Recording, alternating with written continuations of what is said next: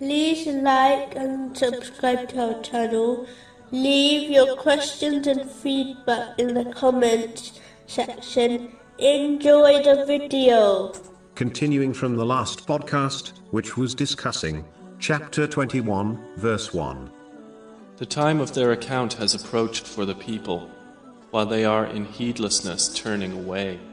Specifically, it was discussing the importance of not possessing hope for a long life. It is strange how a person will dedicate 40 years of their life saving for their retirement, which very rarely lasts longer than 20 years, but fail to prepare in the same way for the eternal hereafter. Islam does not teach Muslims to not prepare anything for the world. There is no harm in saving for the near future as long as priority is given to the hereafter, even though people admit they may die at any time.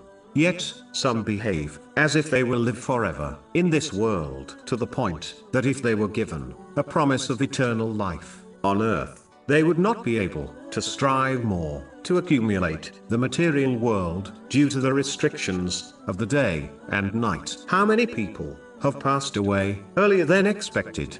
Yet, how many learn a lesson from this and change their behavior? In reality, one of the greatest pains a person will feel at the time of death or any other stage of the hereafter is regret for delaying their preparation for the hereafter. A person would be labeled a fool if they dedicated more time and wealth on a house which they were only going to stay in for a short while, compared to a house they were planning to stay in for a very long time. This is the example of giving priority to the temporal world over the eternal hereafter. Muslims should work for both the world and the hereafter, but know that death does not come to a person at a time, situation, or age known to them, but it is certain to come.